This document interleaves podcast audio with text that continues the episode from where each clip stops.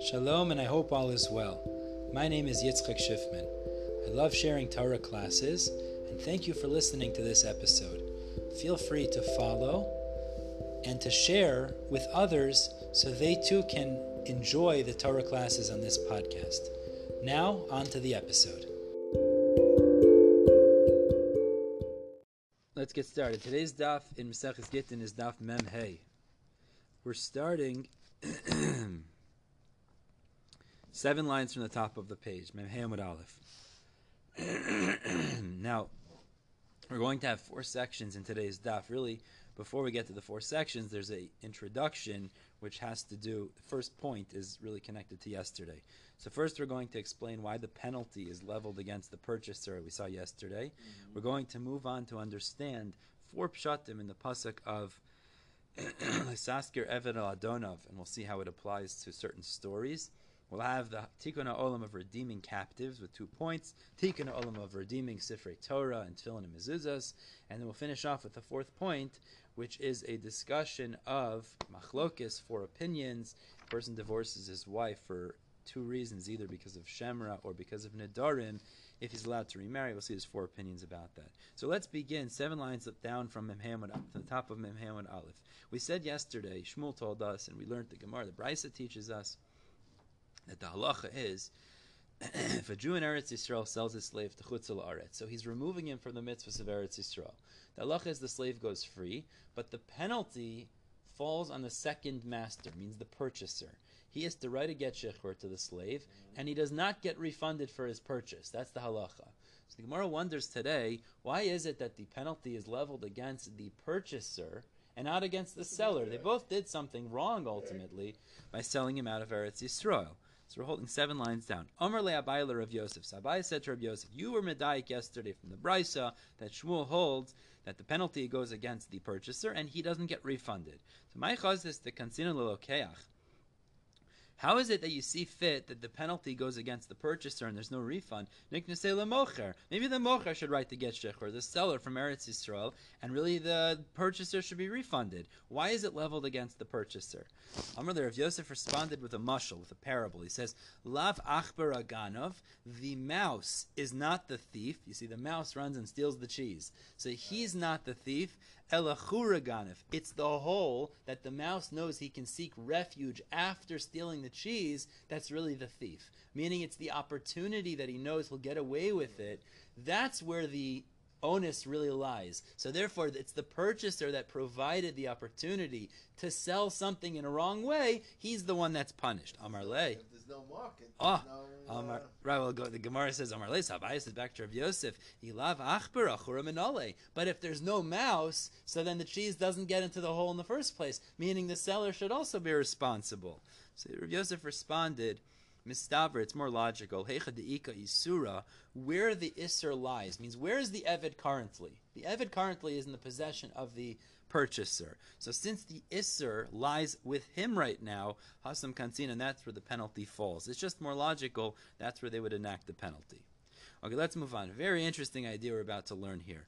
The Torah tells us, "Losaskir eved al adonov." It says, "You shall not." Literally, it means uh, lock up or return or separate a Eved to his master. Now, it's very unclear what the psukim are talking about. We're going to have four explanations, and using those explanations, we're going to clarify a few stories. So the Gemara tells us an incident now. There was a slave owned by a Jew in Chutz La'aretz, and it ran to Eretz Yisrael. So the slave fled, ran to Eretz Yisrael. Azal Mare Abasre. So the owner of the slave went to Eretz Yisrael to retrieve his slave. Also, Lakamid, Rabbi Ami came in front of Rabbi Ami, who was a, who was a rabbi, one of the great rabbis in uh, Eretz Yisrael. Amar Lei, so this master of the slave said to Rabbi Ami, Nichtov, excuse me, the, the, the Rabbi Ami said to the master, Nichtov lecha shtara adame, we will write for you a document saying that the slave owes you his value. Vikasav legita de cherusa, and you're going to write a document of freedom. Now that your slave has fled to Eretz Yisrael, you have to free him. Now he'll, he'll write an IOU to pay you back, but you have to free him. V'ilo, and if you don't do that, I will cause him to be freed, utilizing the principle of Rabbi Achab Rabbi Yoshia, which we'll explain in a moment, based on his understanding of that pasuk. Losaskir Eved if an Eved runs to Eretz Yisrael from Chutzal Aretz, he's forced to be free. So if you want to salvage something, let's create an IOU. Otherwise, you're going to lose him entirely.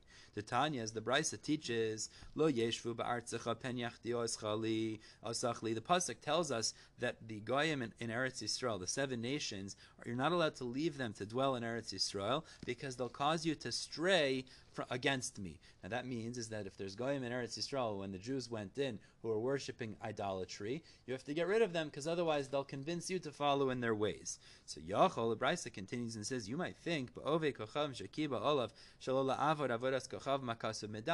that you can't even leave the goyim in Eretz Yisrael who accept to not worship idols. Maybe even those you can't keep in Eretz Yisrael. Talmud Lomer, therefore the pasuk says, "Lo saskir eved el adonov asher yinatzel elecha me'im adonov." It says in the pasuk, "You shall not return or, or uh, bring back a servant to his master that is saved to you or separated to you from his master. And the way the Gemara interprets it in the Tanakama is Losaskir is don't return him to his Avodah Zara. Means Losaskir Eved al don't return him to his master, meaning his Avodah Zara. If he decides to separate from it, from it, you can leave him there. Don't return him to Avodah Zara. Keep him with you. My takana say, what's the solution? He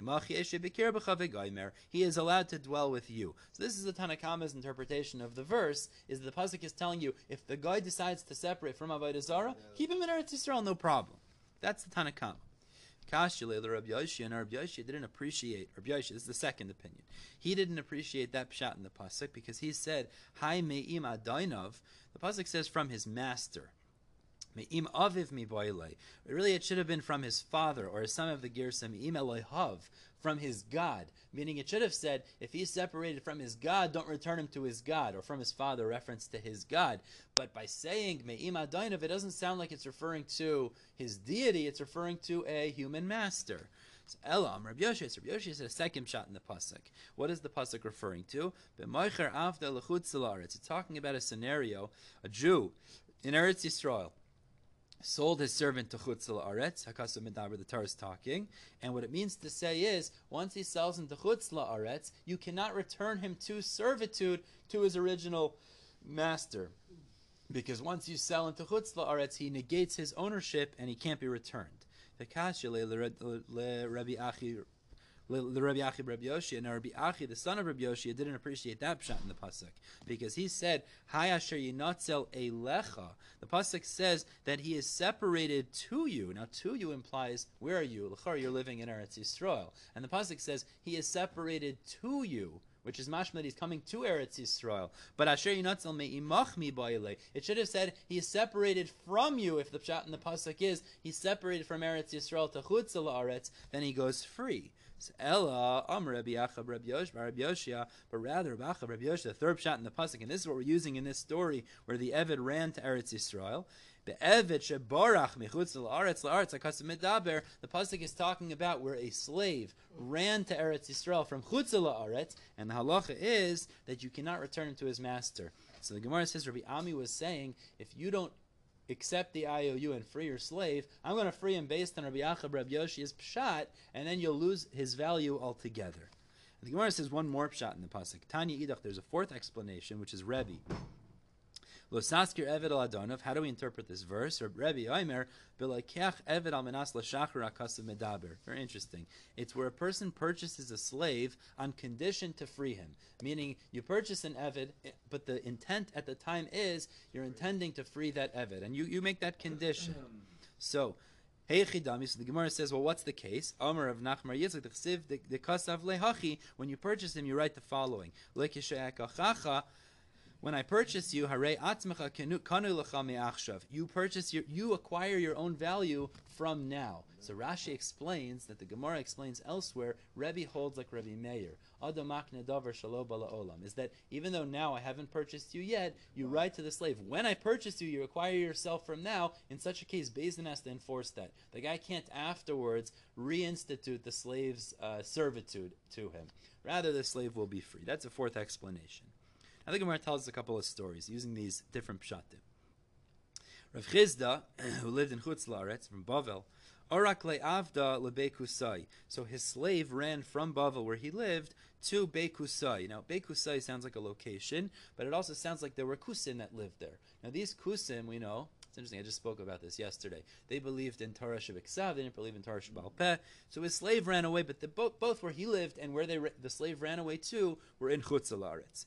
So Shalach Lahu, now, but what's interesting to note is that Kusim, they don't totally disregard Torah. There's certain things they accept. So, for example, Ashavas Aveda, they, they, they believe in Ashavas Aveda. There is some value to it.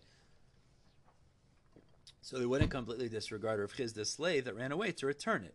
So Shalach Lahu, he sent a message to the Kusim, to the Bekusai, Hadrani Ali, return my slave to me. He ran away to your lands. Please return him. So Shalchule, they sent back a message. The pasuk says, "Lo saskir eved adonav." You cannot return a slave to his master. Now they interpreted the verse literally. They said, "What does it mean? If a slave runs away from his master, you can't return him." So therefore, they said, "We can't return it to you, Rav Chisda." Now let's read the parentheses here, even though we don't usually do this. Shalach lahu. So he sent a message back to the Kusim the Torah talks about a Shavas Aved, and it says, "V'chein ta'asel lechamoro," so you shall do for his donkey. V'chein ta'asel lesimlasa, to his art clothing. V'chein ta'asel lechalaved asachicha. It says, "You shall do for all of the lost articles of your brother." So, meaning you have a responsibility. You find something lost. In this case, it's an Eved. You have to return it to me Mitzvah doesn't have this requirement. I don't know, but the point is, we're talking about kusim. Kusim is. Uh, maybe at least they have to do at least a minimum Shavah Yeah, but I don't. I don't think. I don't think it is included in Shavah Mitzvah But the point is, they're they're Jews. I mean, Right, yeah, they, Lachara. I mean, so I'm saying lachara, but they believe, you know, at least they believe they're Jews. Let's say But aren't the Shavah Mitzvahs all included in entire mitzvahs? for sure, Right. So I'm saying that's my point. for sure, for sure. So Right, he says, saying well, they they only believe in the simple pshat. They don't believe in Torah Shabbal Peh. But this is simple pshat. That when there's an issue of somebody lost something, you have to return it. So he's saying to them, "Return to me my slave." Like. Right. Shalchulei. So they sent back a message. V'haksiv lesaskrev el So how do you interpret the verse? It means we read it to mean you can't return a slave to his master. So he said, how do you resolve that? So shalach lahu. So Rav Chisda sent back to them. Be'evet michutz la'aretz la'aretz. I interpret the verse. It means where a slave runs from chutz la'aretz to Eretz Yisrael. So he runs to Eretz Yisrael. He's in the holy land of Israel. So then you don't have to return him. You can't return him to his master. Here we're both in chutz la'aretz, so you have to return them. Uchad Rabbi uh, Uchad Rabbi Achiv Rabbi like the third explanation above. So the Gemara says, "Umayshna de shalach kid Rabbi Achiv Rabbi Yoshia." Why did he explain the verse like that third explanation in this conversation? A Jew, uh, and a slave who runs from Chutz La'aretz to Eretz Yisrael, mishum demashmalu kroi. So he said because that's a simple explanation, meaning it fits good in the psukim. Since it fits good in the psukim, the kusim would accept that pshat. He understood that that's the simplest way to read it. Since that's the simplest way to read it, the kusim would accept that argument. If he would have said something that's more profound or using more Torah Shabbal Peh, they wouldn't have necessarily accepted. Now, I have another story which is similar. Abai Irkas Lechamra Bekusai. Abai lost his donkey amongst the Kusim, the, the place of the Kusim, Bekusai. So Shalach Lahu Shadruli, he sent Shadruli. So he sent a message to the Kusim. He said, Send me back my donkey. Shalach Lahu said back, Shalach Simana. So we know you have to send a simon. I mean, send some sort of a sign that says it's yours, and we'll be happy to send it back. Shalach Lahu. So Abai sent a message to them, the Chivra Krise. His belly is white. Means the donkey has a white belly. So Shalchule, they sent back a message, Ilav de Nachmaniad. If not that you're an Nachmani, Nachmani is another name for Abaye, Lo Hava Mishadar Nalein Yalach. We would not return him because of that simin. Because that Tukule Chamri Lav Krisayu Chivra Ninu is not every donkey's belly white, meaning that's not a great simin. It's not a great distinguishing factor. But since you're such a chassid, you're such a tzaddik, uh, Abaye, we're going to know, we know that you don't lie, and we're going to return it to you anyways. All right, let's continue. Says the Mishnah. New point over here. Very interesting. And uh, there's for sure halachic applications of this Mishnah we're about to do. A Jewish person is lo aleinu taken captive by goyim, and the goyim are seeking some sort of a ransom, but they're seeking a inordinate sum of money, something way above the Jew's value. Are you allowed to redeem the Jew at that value? So there's a tikkun olam established over here. You're not, which is as, as hard as that is to hear. That is the halacha. Let's see. So the Mishnah tells us like this: Ein podenes hashvuyin. We're not allowed to redeem Jewish captives. with the, with the pasuk, you have to give up all your wealth to redeem a Jew? I don't know where that Not a pasuk pasuk, is, yeah. but no, you're right. Meaning there is value to it. We'll see. But up to up to it, his Let's the, see. the value. And there's two reasons. We'll see why. trying to get Judy's, uh, No, no, you're right. There is great value placed on that. But the Mishnah says, "Ain't hashvuyin." it's Yes, sir. Value how much the um, seller is willing to sell for. Let's see. Let's see. That's the value. Says the Mishnah in Poidenis Ashvuyin Yisrael Kedei Demeyan. We do not redeem uh, captured Jews more than their value. Mipnei Tikkun Olam. So because of Tikkun Olam, the Gemara is going to explain two svaras what is the possible Tikkun Olam. It's your Rottenberg in, in Europe. Exactly. Was This happened- They asked that crazy money. He said no. Unfortunately, many times in history this occurred. And this Right. is not only for Mayor Martin Rottenberg, Right, but right. there's two reasons the Gemara is going to explain what's the tikkun olam here. Either it's going to cause the public to become poor, meaning imagine that they take Rameir Rottenberg and then they could say, "Pay me ten million dollars," and then the Jews will pay it, but then everyone's going to become poor. Or it'll encourage future events like this. So there's two ways we're going to see in the Gemara. That's halacha number one. What's that? Which is the same thing. Well, there no, there are two different issues. I mean, Yeah. we'll see. Halacha number two. Ve'ein mavrichen es hashvuyim mipnei tikkun ha'olam. We also don't assist a Jew who's in captivity to leave, to escape, also because of tikkun ha'olam. Now we'll see there's a machlokis about this. Hanakama says it's tikkun ha'olam. Rav Shimon Gamliel. It's a takana because of shvuyin, because of future, because of uh, the current captives. The Gemara is going to explain. Tanakama's issue is is that if you let this guy escape, when the goyim take captives in the future, they're going to be much more harsh with them. They'll bind them in tighter chains. They'll be much more uh, meticulous and and uh, um, aggressive with them. Rav Shimon Gamliel's issue is for the current shvuyim, for the current people in captivity. If there's anyone left who's currently in captivity as well, they'll deal with them harshly. We'll see what the nafkamina is in the Gemara. Says the Gemara, Ibaylahu. The shaila is as follows. Tikkun olam. When we say in the Mishnah that there's a tikkun olam not to pay more than the Jew's value to redeem him, is it mishum dochka de tziburahu because it will cause the pre- the public pressure, everyone will become poor. Mishum so that the goyim don't become greedy and then take more Jews captive in the future.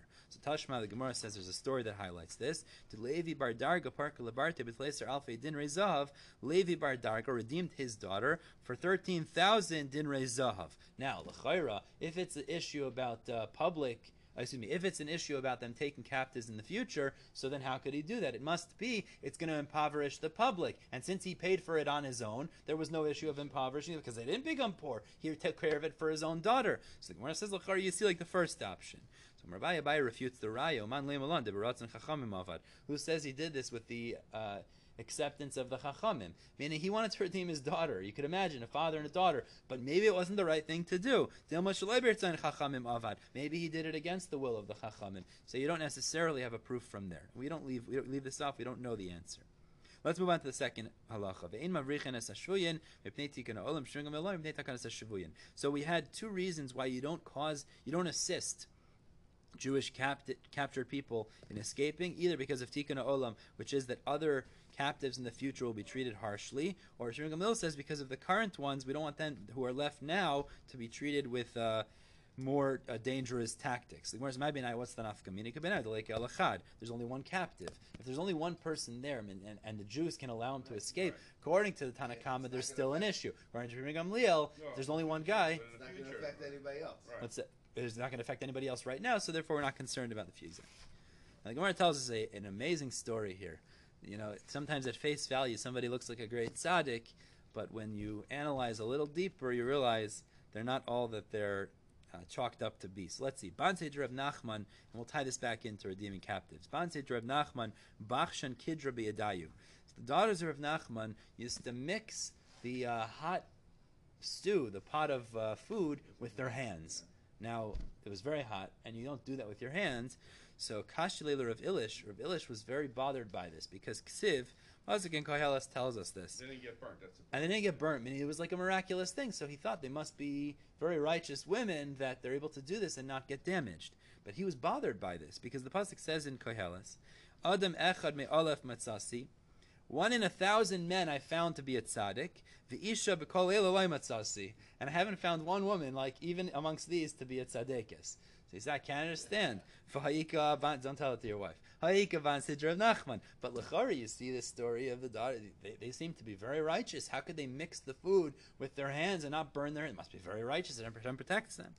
So Garmalahu Milsav Ishtavyan. It's unbelievable. Hashem caused the scenario to occur so that he would have clarity. It wasn't actually out of righteousness they were doing this. This was some kishuf or something else, but it wasn't really righteous. It appeared to be they were righteous, but they weren't really. What ended up happening was those daughters of Nachman were taken captive. And, and Reb Elish was taken captive along with them. So Yumachad one day. He was sitting with a fellow who understood the language of the birds. It, the Gemara just like throws that in. You know, there was a guy there that could understand how the birds So. The story's over? No, no, the story's oh. continuing. The, the, the, now we have Rav Ilish is taken captive, and the daughters of Nachman are also taken captive by the same non-Jewish captors. And amongst the captured pe- captured people is another fellow who understands the language of the birds. Asa orva. So a raven came and was calling to Rav Ilish. Amr lates. So Rav Ilish said to this fellow who understands birds, Mike Amr, what is the raven saying? Amr le Ilish brach, Ilish brach. So this fellow, the interpreter of the birds, said, uh, I speak for the trees, he said that uh, the bird is saying, the raven is saying, run away Ilish, run away Ilish. So Amar Sir, Ilish said, Orva shikruhu v'lei samich na'alei. A raven is his liar. I don't, I don't rely on him. You know the story of Noach. Yeah, You can't rely on him. He never gets the job done. So I'm not going to listen to him. As they were talking, a dove showed up, and it also called to Rav So he said to the fellow who understood the bird, "What is it saying?" Ilish brach Ilish brach. Again, that the Yona, the dove, is saying, "Also run away, Ilish." So Amar Rav said, "Knesses Yisrael kiyona metzila." The psukim uh, refer to the Jewish people as a dove. So this must be a message that a nace is go- going to occur, and I'm going to be saved. So Amar, Sir of Ilish said, "Fine, I'm going to run away, but I don't want to leave the daughters of Nachman here."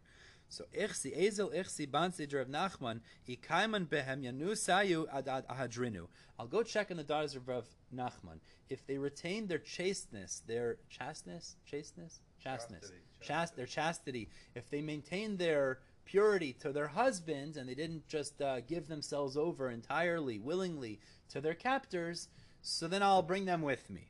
So Amr, so he said to himself the following: This is a funny business. Nashi kol mili de islahu. Any matter that women want to discuss in private, sadrin lahadri. uh, Lahadadi bebeis ak- ak- uh, akise. They go and arrange and discuss in the bathrooms. You know, like four women go to the bathroom together. I'm not sure exactly what's That's going on. Yeah. So. In Afghanistan, they did studies after the Americans.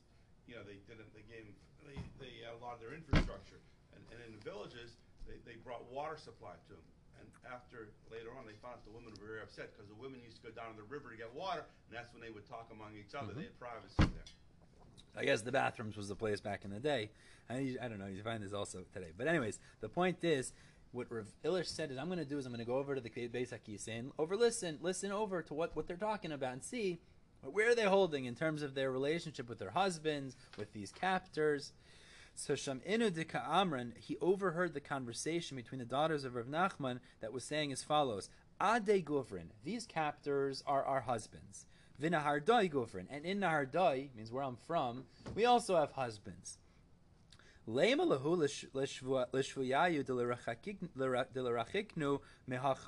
us say to our captors to distance ourselves from here, meaning let's move away from Narda, so that our husbands shouldn't hear and then redeem us. Meaning, we're very happy staying with these captors. We don't want to go back to our husbands. That's what they were saying, basically. So come Arak heard this, he got up and he ran away. It means he said these these women they don't even they don't even maintain their relationship with their husbands. They're happy to stay with these non-Jews. I'm just going to leave on my own. So that him and that fellow who understood birds, they ran they went ran away together. Now Rav Ilish a miracle occurred and he was able to cross over a river on a boat and get away from the captors. The other one who understood birds, I guess he wasn't so lucky. He got captured and he was killed. Now, the end of the story was is that the daughters of Rav Nachman were already eventually they were redeemed and they were brought back to Narada. And Kihadran, when they were returned for us, they ret- they came back. Amar Sir of Ilish said, It must be when they were mixing those pots. These are not righteous women. So therefore, we understood the pasuk in Koheles in lieu of this story. They were mixing it with uh, sorcery, not necessarily with righteousness. So it looked like they were very righteous, but in truth, it was a negative so that thing. begs the question, leaves the door wide open. Anyone who does something that appears righteous, you don't know if they're doing it. uh, Listen, we can't make a conclusive Right, decisions. That's the bottom line. Let's move on to the third point of the day. Now, just as we spoke about redeeming Jewish people, captives, not more than their value. We're going to talk now about Sfarim, Tefillin, and Mezuzos also. Similar idea. Says the Mishnah, "Ein lochin svarim tefillin and mezuzas mina ovdei kochavim yosr al kedei demeyan." You can't purchase Sifrei Torah, tefillin and mezuzas from goyim more than their value. Now, again, there's, there's two reasons. Mipnei olam. Turn to Mem Hamud Beis. Again, either of the two reasons can apply. Either because it'll cause the tzibur to become impoverished by all the financial pressure, or because they'll, they'll continue in the future to grab more of these Sifrei Torah, tefillin and mezuzos, and that'll cause future issues. Says the Gemara, Amr le Rav, Amr le Rav Budja le Rav Ashi. Rav Budja said to Rav Ashi, what do you see from the Mishnah? Yes, al kedei demeyan hudein lochin. You can't pay more than the value of these items to redeem them. Habi kedei demeyan, but that's mashma. To redeem them for their value, lochin. You could purchase them. Means if a guy takes a sefer Torah and he asks for its value, you could pay its value. Now the implication is you can even use that sefer Torah. Shma minas. The Gemara says, Rav Budja said, it seems to be sefer Torah shenimtza biyad ovi kachavim karenboy. That a sefer Torah that's found in the hands of goyim, you could read from it. And we're going to see it's not so simple if you find a Sefer Torah by a guy, maybe it wasn't written Lishma, you don't know who wrote it, etc., but it implies from our Mishnah you could purchase at its value, and therefore you could read from it. So refutes and says, no, Dilma lignos. Maybe it means you can purchase it at its value, but not to read from it, just to bury it. it means it's a suffix. You don't know where it came from necessarily, so you could pay its value just to bury it, so that the guy is not disgracing it, but not necessarily to read from it. And this brings us to the next discussion. Amr of Nachman, we're going to discuss now people that are less than qualified, how do we view Sifrei Torah and the like that are found in their hands, and also their capacity to write these things also? Amr Nachman, Nakatino, we have a tradition. Sefer Torah shekasfu min. Now, min is an apikoros, someone that denies part of the Torah. So, a Sefer Torah that's written by an apikoros, sorry if it has to be burnt, and the reason it has to be burnt is we assume it was written for Avodah Zarah, not for God's purposes, and it's completely invalid and completely unacceptable. So it's just written for sale to make money? To make- in well, to- Europe, Europe, Let's see. We're going to go through a few examples now. Kasvu Ovid Kochav. Now, if a guy wrote it, Yiganes, it has to be uh, buried. One second.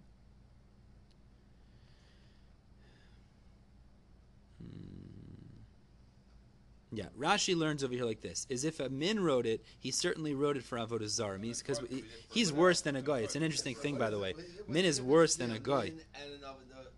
So a guy, a guy. The way we're looking at this is maybe. Well, well, hold on, hold on a second. A guy is not necessarily for wrong intention, but a min is somebody that's actively denying part of the Torah. It's looked at in, mu- in Okay, I hear that. I hear in a certain way. I guess a, a guy is, is less uh, severe. Rashi learns over here, as we're going to see, is there's a suffix here because maybe he maybe he wrote it. Meaning we don't know exactly Maybe where it came from. So let's yeah, see. Now nimsa biyad min if it was found in the hands of a min. Now this is a little bit better because we don't know that he wrote it necessarily. So there you gun is you, you have to bury it. You can't burn it because maybe it was written by a Jew, Bikashras. We don't know, but you can't use it. You can't burn it either because maybe it's a Sefer Torah, so you have to bury it. Now what if it was found in the hands of a guy? So here there's a machlokes. Amir la. Some say you bury, you bury it. La. Some say you could even read it. Now, why would you be allowed to read it? Because we don't know where it came from, so it's a svek sveka ultimately. Maybe he wrote it, but he wrote it lishma because he knew he was going to sell it to a Jew, and maybe it was written by a Jew. non-Jew write a Sefer Torah? It's So the answer to that is right. Lechora, it would work as long as he had the right intention. How do you determine the right intention? You'd have to have maybe a Jew instructing him. determine the right Exactly. Now the Gemara, based on this, introduces there's actually a three-way machlokes about this. Sefer Torah shekasfu ovid kochavim. This is exactly the machlokes. Three opinions. A Sefer Torah written by a ovid kochavim. So one brisa says tani chadi yisarif. One brisa says it has to be burnt. V'tani yidach, a, thir- a second brisa says yiganes it has to be buried. V'tani yidach, a third brisa says karin bo you could actually read from a Sefer Torah written by a guy. There's not a contradiction here. There's three shitas. Hadetani yisarif. The one who says you have to burn it, Rebbe Lazar. He's the opinion of Rebbe Lazar. The Amar, because Rebbe Lazar's opinion is brought in Maseches Chulin. Stam machsheves over kochavim. It's talking about shchita done by a guy. If uh, the stam intent of a guy is la'avodas kochavim, so therefore, since it's for avodah zara, you could assume it was written for avodah zara. It has to be burnt. V'hadetani yigane is the one that says that it has to be buried.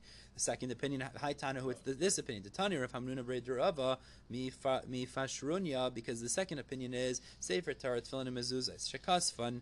Some take out the word min. Umasor that was written by a min. Umasor, min is an apikaris. A masor is somebody that gives over property of a Jew to the government. Ovid kochavim or a guy, or a, a, idol worshiper. Ve'eved or a slave. Isha, a woman. Ve'katan, a child. Ve'kusi. Now this shita holds they're geri arayos. They're not good. They're not valid converts. Ve'yisrael mummer or a Jew was rebelling against the Torah. In all these cases, psulin, the Sefer Torah is invalid. Shenemar, because the pasuk says ukshartem uchsavtem. It says in the pasuk about tefillin, those that bind tefillin also uchsavtem can write Sifrei Torah, etc. And the way we expound it is Kol sheyeshno b'kshira, anybody that's included in the mitzvah, either that means that they're chayiv in the mitzvah, to exclude women and children and slaves because they're not included in mitzvah sasei shazman groma, yeshno b'ksiva. So they would be response, they would be included in the ability of writing sifrei stam as well. And kol she'enu b'kshira, enu b'ksiva. And therefore, whether they're exempted from it or they don't fulfill it, which would be including, let's say, an ovid kochavim, they're exempted from it, or a min, he doesn't do it, etc. These people, they're not allowed to write sifrei Torah. Now this doesn't go so far as to say you'd burn it, but you would bury it because it's not a valid Sefer Torah to read from.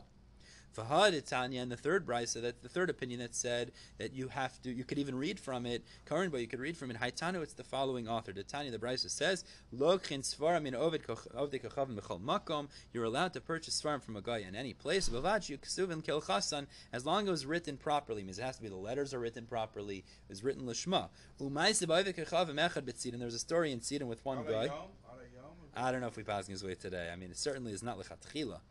So there was a story with a guy, Shahaya Kaisef's farm, that he was writing Svarim. Vehiter Rashim Gamil allowed you to purchase it from him without issue. The Gemara just challenges one second. Rashim Gamil himself holds that even the tanning of the cloth means the processing of the hide has to be done lishma. How could it be he holds that the writing is not done lishma? Gamil ibu lishma bai lishman bai. The processing, the tanning of the hides has to be done lishma. Ksiva lishman loy bai. He doesn't require the writing to be done lishma. The tanya because we know that the halacha the brisa teaches tzipan zav alein or behematmeya. If tefillin were covered with gold or with uh, the hide of a non-kosher animal, psulais, the tefillin are psulais. Rashi explains because the pasuk tells us beficha that you're supposed to have tefillin that are minamuter beficha, something that's permitted for you to consume. Now, I didn't know gold is an issue of consumption, but it seems like there's some issue in consuming that perhaps for sure, it's focusing on the or behemoth meya. But either way, the point is or behemoth tahora. If you use kosher hide, hide of a kosher animal, ksheros, the tefillin are kosher. Ibdan lishman. Even if it's not tan necessarily lishman for the sake of tefillin, it's acceptable. Rabbi Shimon or ad abdan lishman. No, it has to be that they're actually tanned lishman, and then it's acceptable for tefillin and mezuzahs and, and, and sifrei Torah. So how can you say if a guy writes it, it's acceptable if even the tanning has to be done lishman? So Rabbi Shmuel.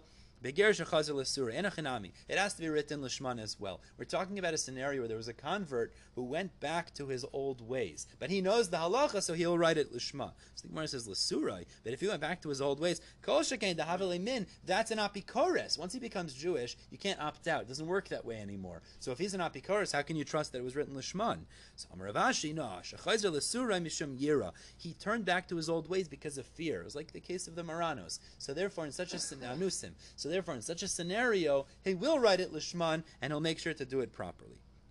Tan Rabban says the Brisa, Ma'alin b'demehen, that you are allowed to pay a little bit more than their value, right? These Sfarim ad kedei tarpik, until the value of a tarpik. Rashi says that's what's called sela medina. It's an eighth of a selatsuri, which is half of a dinar. That much more you're allowed to pay my tarpik is istera, which is a half of a dinar, but not more than that, because like the issues we spoke at above, when you inflate the prices. Gemara finishes off with a story in the contrast to this. There was an Arab woman who brought a bag full of tefillin in front of Abaye, and she wanted to sell them back to him. So Amrle said to her, "Yehevisli reish reish betamri." Give me a pair per date, meaning I'll give you a date per each pair of tefillin. So this is very cheap. He he lowballed her.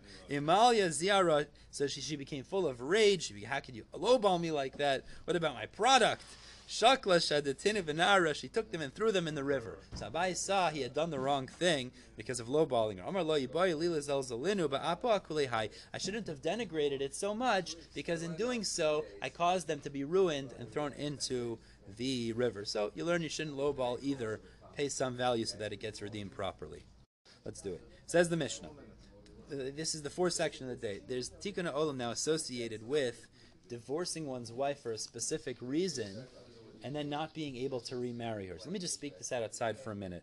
A person divorces his wife for one of two reasons either because of Shemra, either because there's a negative reputation that she has uh, developed in the city, or because she makes she made Nidarim against him. So in both scenarios, the Tanakama says he's not allowed to remarry her, even if it turns out those were false accusations, not real, or the neder was able to be removed, etc. Now there's two potential reasons for this. Either because of kilkul. Now kilkul means is that if he realizes after these were not real, they could have been removed, so he might say, I wouldn't have divorced. If the get turns out to be fake, or false, and then if she had remarried in the interim, she was a married woman, the marriage is an Ashes Ish and the children will be Mamzerin. So either that's a tikkun under all circumstances, you cannot remarry if you divorce for one of these two reasons, or it's a knas chachamim. If you're divorcing for one of these two reasons, we don't want women, uh, it's a knas against her really, to be involved in these two potential issues of arayas or nadarim, and therefore in order not to uh, bre- breach these types of issues, you can't remarry after these two p- types of issues. We're going to have four opinions here about remarrying after divorcing for these two reasons, and it, these reasons uh, given in the Mishnah, the four exp- uh, opinions are contingent on these different reasonings. So says the Mishnah. If he divorces his wife because of a negative reputation, lo yachsir, he cannot remarry her. Mishum neder lo yachsir. If he divorced her because of a neder she made against him, again he cannot remarry her. And Rashi says these are the two potential reasons: either kilkul or because of a knas against her.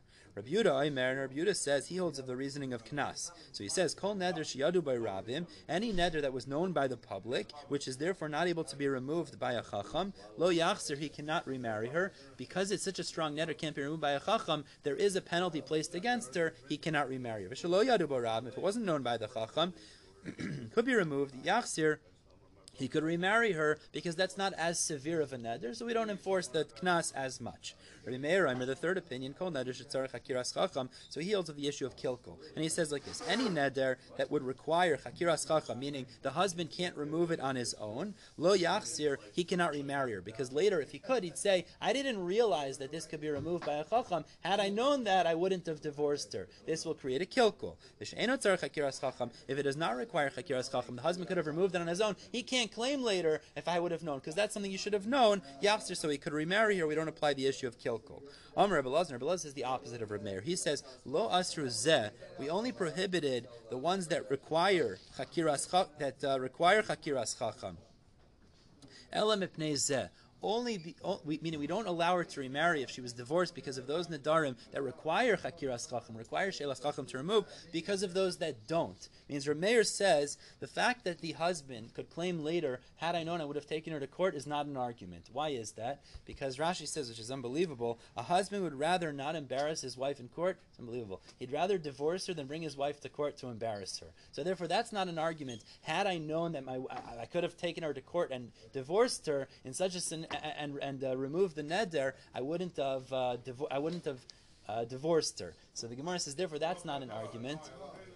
So therefore, the husband can't claim that had I known this neder could be removed by the courts, I wouldn't have divorced her because, as Rashi says, Rabbi Lazar's opinion is he wouldn't have taken her to court anyways. So really, the only reason that we're choshish for kilkel, we're concerned about this kilkel that I'll do later, is in a scenario where he did not, could not have removed it in courts. That could have been a kilkel, and therefore they extended it to a scenario where he could have also had it removed in courts as an etu. It's a gezerah in the case of where he could have had it removed based on the scenario where the gezerah really is there really is a, a, a kilkul in the case where he could not have had it removed. So therefore, Abelaz is saying almost the opposite of Rameir in the sense that really the starting point is that the kilkel is in a scenario where he, he could could not have had it removed, whereas Rameir only limits it to the case where he could have had it removed. Abelaz extends it to both, but it starts in a scenario where he could not have had it removed. Let's finish the Mishnah. Amr Rav Yaisi, Rav Yehuda, Ma'isa B'Tzidon Be'echach Amr Leisha. There's a story in Tzidon with a person who said to his wife,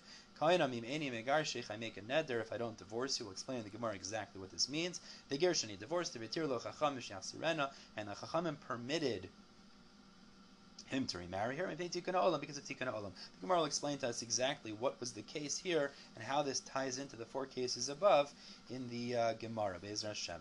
Okay, we'll stop here at the bottom of Mem Amad Beis. Be'ezer Hashem. Let's pick up tomorrow with Daf Vav. Everybody have a wonderful day.